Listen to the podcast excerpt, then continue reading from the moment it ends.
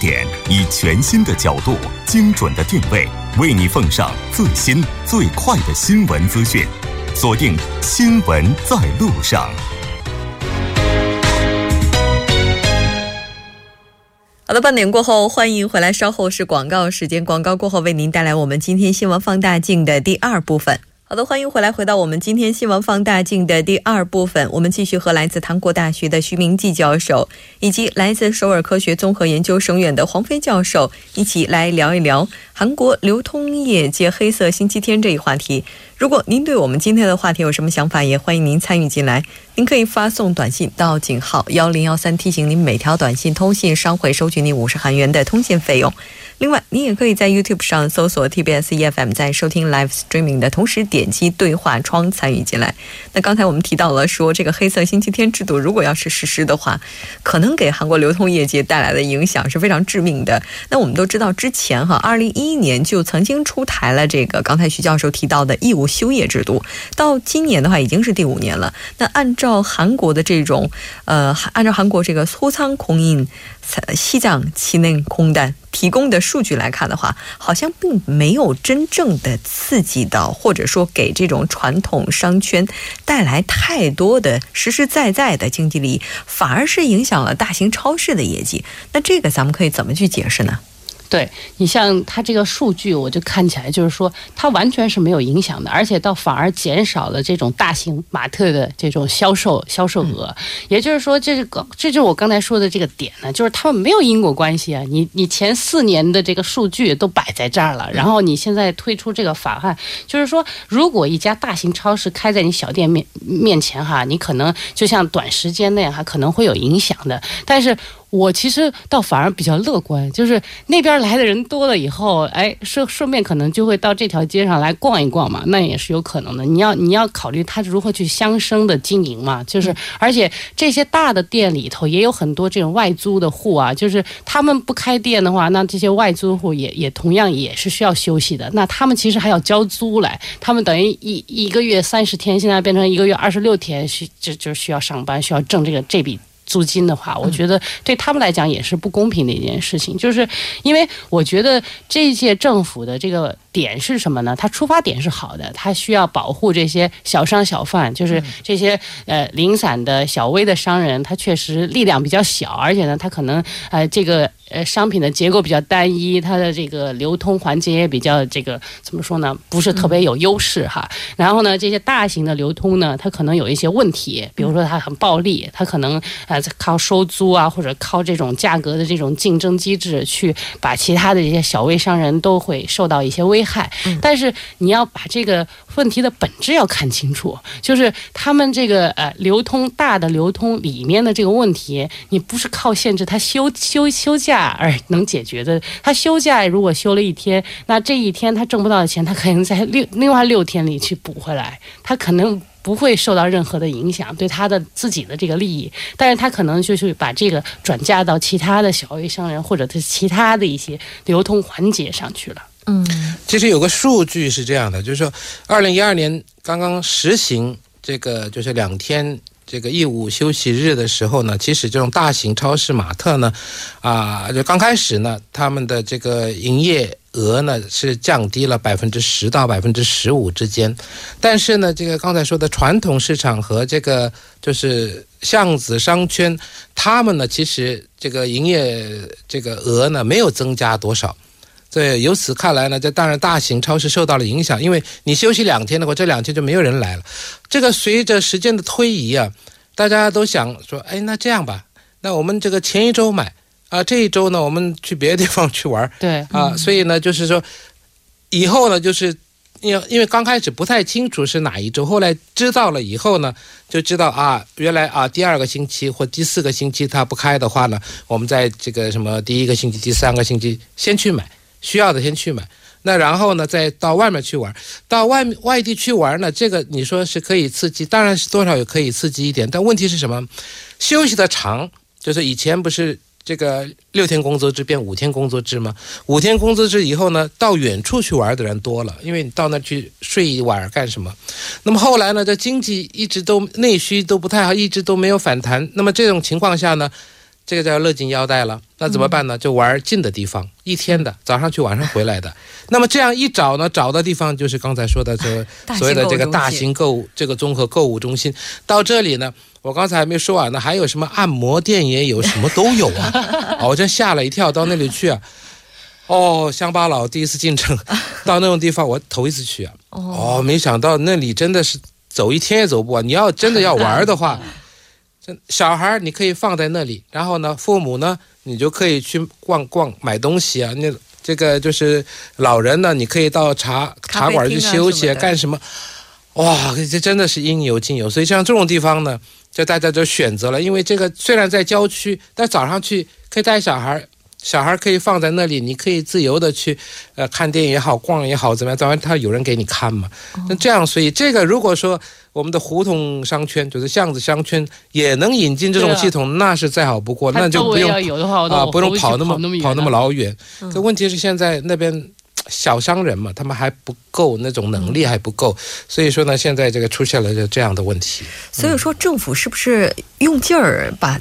这劲儿用错地方了，就是如果真是有这笔钱的话，倒不如说把它投资在怎么样去改善互动商圈它的运营环境。我不知道两位会不会偶尔去这种我是非常爱去传统市场的。嗯，有意思，有意思，去逛一逛很有意思，对吧？我其实去的不多，我大概在去年还或者大概前年的时候吧去过一次，然后我今年中秋节期间的时候又去逛了一次，我就发现一个问题哈，就过了一年两年的时间，就有很很多的商户就关门了，对啊，非常的可惜，经营不下去啊。就大概一两年前的时候还觉得到哪儿都是人声鼎沸的，非常的热闹，但是这一两年间的话，就觉得萧条了非常的。因为这些传统市场其实尤其是市中心那些哈，说实话。都是靠观光客来来刺激的，然后因为这个是比较有代表性的，像韩国的一些这个当地风味啊，而且大家都知道那个地方是比较纯正的，可能几十年的老店呢，所以都会去那儿吃的。然后，但是现在来讲的话，现在这个旅游业也不景气啊，然后再加上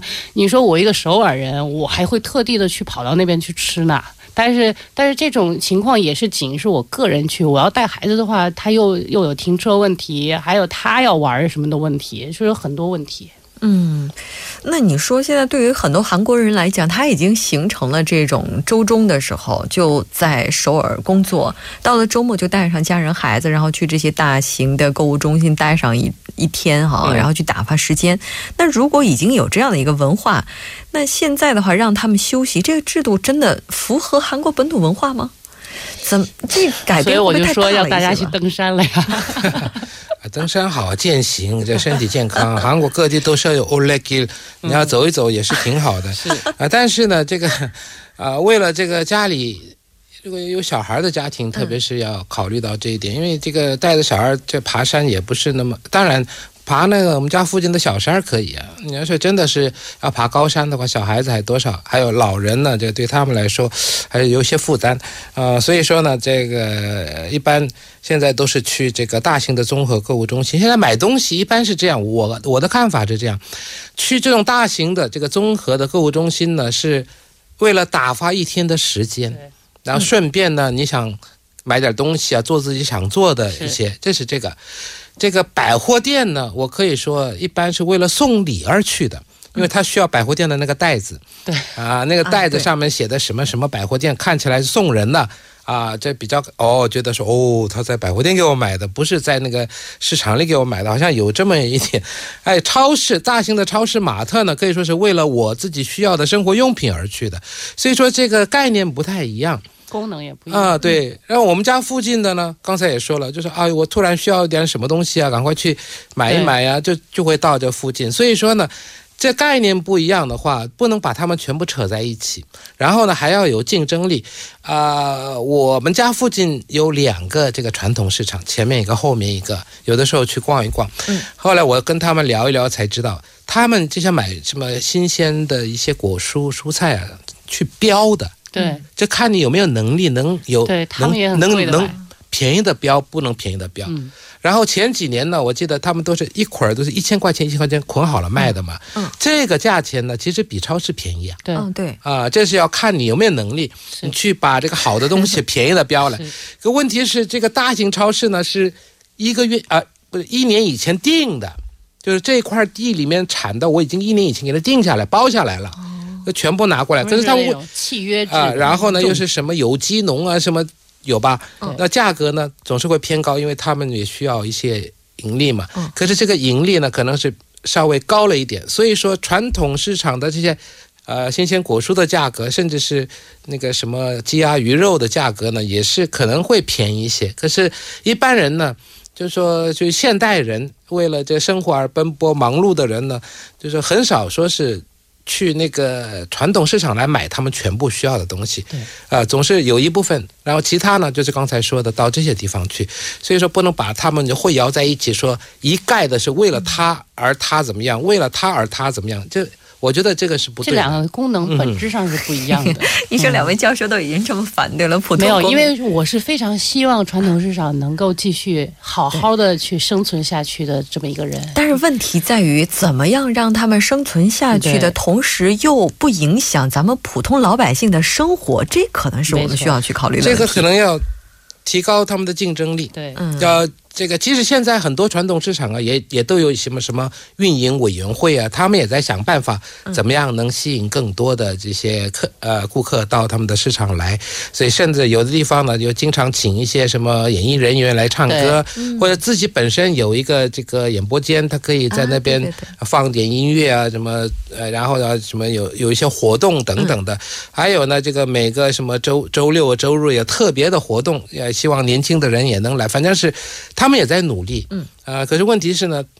这这种大型的，你真的打不过他，嗯 啊，你要赢他真的是很难。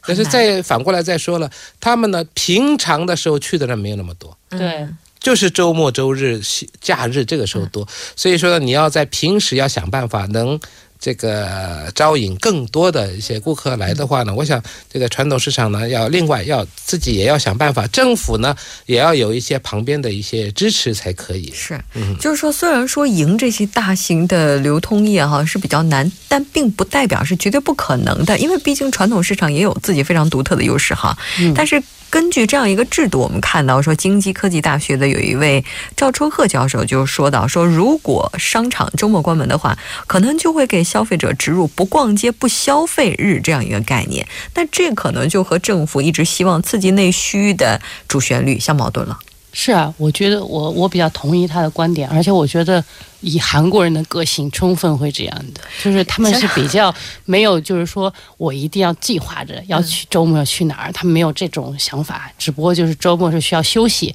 然后呢，迫不得已要陪孩子出去玩儿。就是我，我每次也是，就是工作，你想都工作五天了，然后周末要怎么去？哎，要换个花样哈，要变着花样，要要陪我小孩去玩的话，其实一个大型的综合性的，就是有要啥有啥的，那是最好的选择。那我去也不累，然后停车也方便的话，那我我干嘛不去那个地方哈？我也非常想带他去那种传统市场，哎，你去看看这个有这么好玩的东西在这儿。但问题就是他现在对这个还不敢感兴趣，因为他太小嘛，就是他适合年龄还是要给他这种相应的这种呃设施的。所以说，如果像刚才徐教授讲的，哎，传统市场旁边就有一个小孩可以玩的地方，哎，那我也愿意去啊。但问题现在这种配套设施，它因为它说都是在市中心啊，它旁边改造起来很难的。嗯，所以我觉得比较典典型的，比如说像仁寺洞那个地方，它也有传统市场，也有一些小的手工艺啊在那边。然后它也它最近就是在一个很现代的一个这个不算是 shopping mall，就是一个原来卖衣服的地方，它改造了，然后呃里头弄了一个玩儿的东西，可以拍那种立体照片的。然后哎，现在小孩就愿意去那儿了。原来你带小孩去喝传统茶嘛，然后去看什么古董嘛，他们肯定不愿意去，但是他现在愿意去了，因为他那个地方有他爱玩的东西。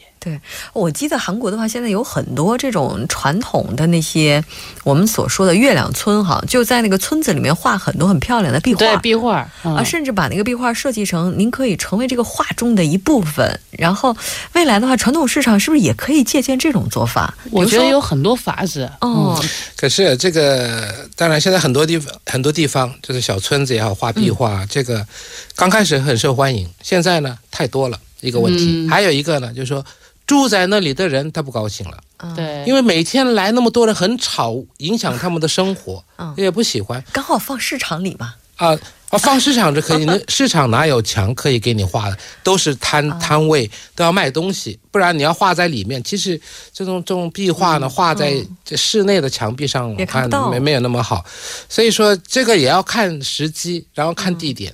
不能这个一千篇一律的这样做，因为太多了也也也是，因为你这个地方。啊，很全国只有这么几个地方有的话，大家可能去了顺便逛一逛玩玩。是，如果到处都有的话，那就也不值得去了，没什么去。啊，但是还有另外一个问题啊，就是说文在寅政府的话，他一直非常强调就是创造更多的就业岗位嘛。我们都知道，胡同商圈之所以咱们强调它，就是因为它提供了相当大、相当多的一部分的工作岗位给这些收入比较低的人群。但流通业界的话，它也雇佣了很多的员工哈。那如果他他的收入开始下降，它的业绩下滑的话，会不会也让一部分流通业界的人，他们从本来的正式员工有可能变成合同工，或者说合同工工转不了正，再或者说有一些人就干脆从合同工失业？这个是肯定的，就像一个一个企业，如果它的就是我们我们搞教育的人就知道，一个企业如果效益不好的话，它首先砍的就是教育经费。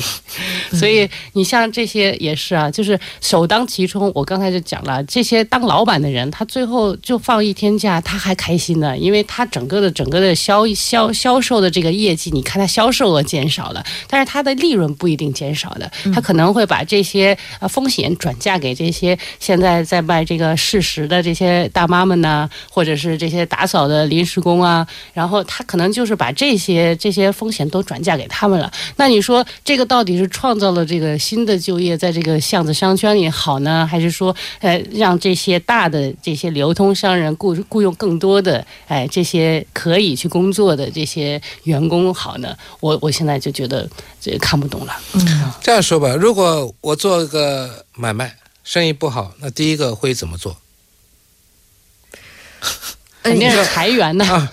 裁员吗？现在的话，已经有很多的这个流通业界的话，似乎开始动手了。啊，这一般是这样。这个一般这个流通业呢，这个它比较广，嗯，对吧？这涉及的人也多。问题是这中间的商人他是不是在从中暴利？这个是个问题。还有一个呢，我如果自己开一个，比方说我们家下面有一家卖那个。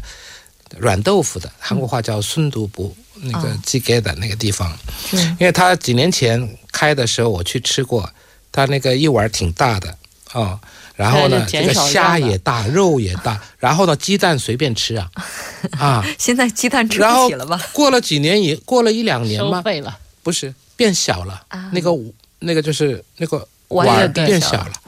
然后再变不能再变小了嘛？那怎么办呢？提提价了。价格涨了，把六千变八千了，啊，然后呢，生意又不好了，那就里面工作人员就减少了。这个这这肯定的都是这样下来一套的，所以说这样继续这样下去的话呢，你说能增加就业岗位、工作岗位吗？这个也不一定的。对，啊，也就这么看起来，这周末义务休业制真的就没什么优点了，对吧？嗯，不是没有优点，可以，我们可以休息嘛。这当然这个。每个人的立场都不一样，对吧？这当爸爸的或者是妈妈，如果是上班族夫妇的话呢，也想在家里休息休息。那么孩子不一样，孩子呢都要想出去玩，带他们去玩。那么你要带他们出去玩的话，那要有适合他们的地方。你说刚才说的爬山，可能有的小孩喜欢，可是有的小孩也不喜欢。那么你怎么办呢？那么刚才就说了，去那个大型的，里面什么都有，应有尽有的地方，你去了。绝对不会错的，所以选择那地方的人就比较多。那那要是周末义务休业制的话，这地儿就没得去了。所以是啊，这制度有什么好的呀？好的就是让父母可以开开心心、有理由告诉孩子说：“我们没地儿去玩了。”啊，对对，这个这个很好的借口。然后还有就是说，可以省钱，是 省钱，省钱多好的事儿啊！哎，这么看起来的话，这忧虑还是非常有道理的。没错，那也就是说，他可能就没有办法实现最开始想要立法的初衷了。所以说，这个当然你可以立这个法，你可以立那个立这个法，然后呢，你周日呢四天全都叫他休息，也可以，不是不可以。那么可以利用这个时间呢，可以做别的，当然有有有利，你可以星期六去嘛，嗯，你星期天呢，你就在附近消费啊，或者是到其他地方去，那么也可以刺激这个内需是有的，嗯，呃，问题是呢，就怕这个大家都成习惯了。啊，然后呢都。跟口袋变紧了，对，嗯，不消费了嗯，就怕这个。如果说不消费，如果说没有收收入不消费，那么这个经济怎么办呢？这个内需就会受到打击了。是。所以这有正有反，有两面的现象。是，那但是不管怎么样，最终的目的还是希望能够保护韩国的这种巷子商圈，包括传统市场哈。那有没有一些比较好的方案呢？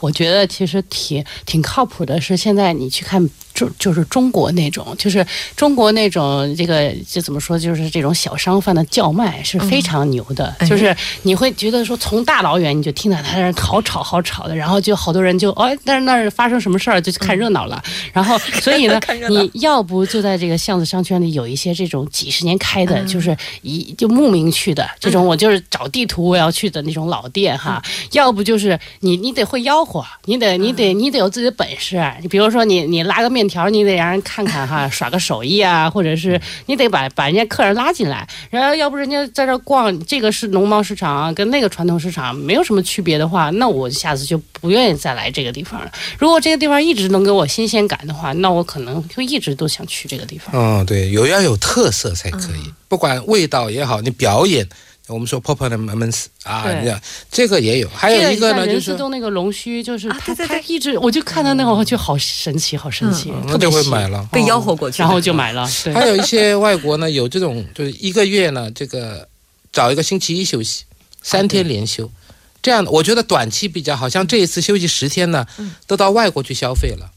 国内倒没有消费多少，都到外国去消费了。所以说，三天的休息的话，这个很好啊。即使是你哪一天休息，我可以其他两天里面可以选一天去那里，然后其他呢，嗯，在附近啊，我觉得这个很好。就是说呢，啊、不要说是这个放假放了十天、二十五天，这太长了。当然，这只能这个出国旅游的人就多了嘛。像这一次也是这种现象出现了。所以说呢，三天有，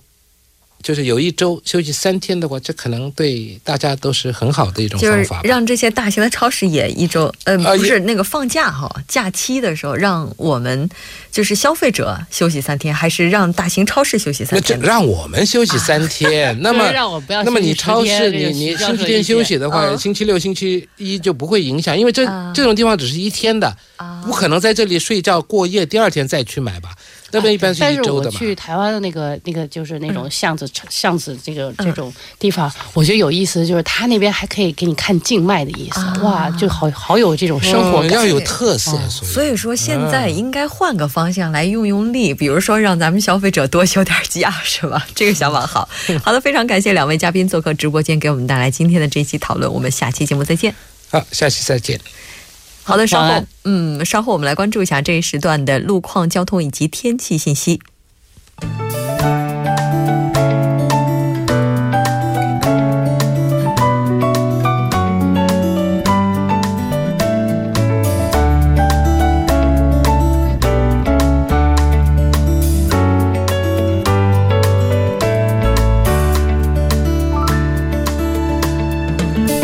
晚间七点五十四分，这里是由影月为大家带来今天节目最后一段的首尔市交通及天气情况。我们继续关注一下首尔市的交通路况。那在盆塘水西路青潭大桥方向，探川一桥到青潭大桥南侧的一车道是发生了交通追尾事故。那受影响呢，一车道目前是交通停滞的状态，还望您参考路段小心避让。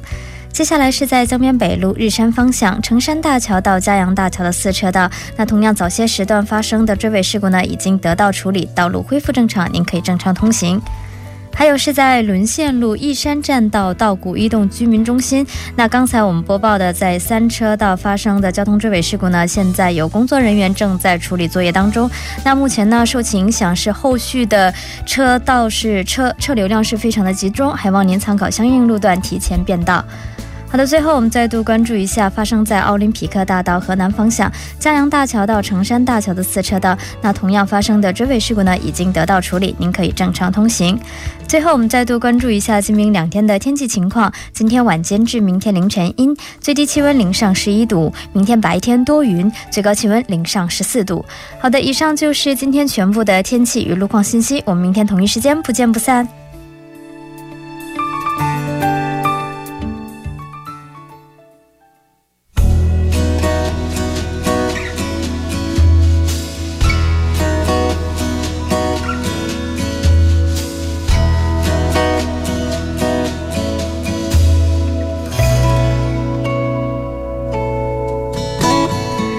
到这里我们今天新闻在路上两小时的节目马上就要接近尾声了。最后，依然为您送上我们今天的结束新闻。在二零一一年的十二月份，联合国安理会通过了一部法案，确立每年的十月十一号为全世界的国际女童日。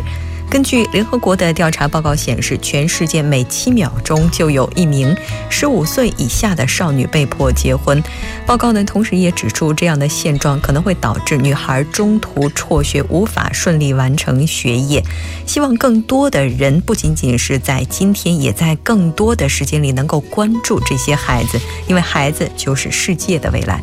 好的，节目组制作人范秀敏，作家金永隐悦，感谢您的收听。我们明天晚上同一时间依然陪您在路上，我是木真。